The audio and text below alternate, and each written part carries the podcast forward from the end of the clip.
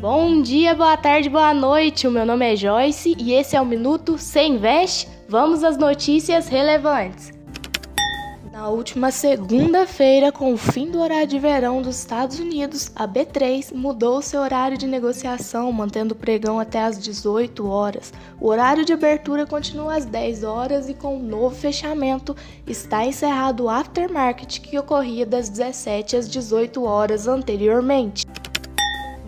Com aumento significativo nos preços de alimentos e combustíveis, a inflação dos Estados Unidos no acumulado dos últimos 12 meses subiu 6,2%, representando a sua maior alta em 30 anos.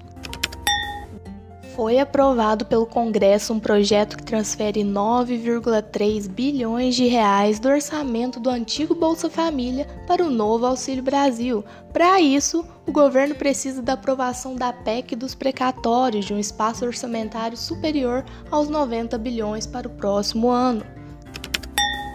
A energia solar no Brasil vem ganhando força. Segundo o secretário de Planejamento e Desenvolvimento Energético do Ministério de Minas e Energia, Paulo César Domingues, a instalação de painéis solares nas residências brasileiras cresceu cerca de 2 mil por cento nos últimos três anos. Sigam o nosso podcast e continuem acompanhando as principais notícias do mercado financeiro. Por hoje é só, pessoal. Bons investimentos a todos e até a próxima!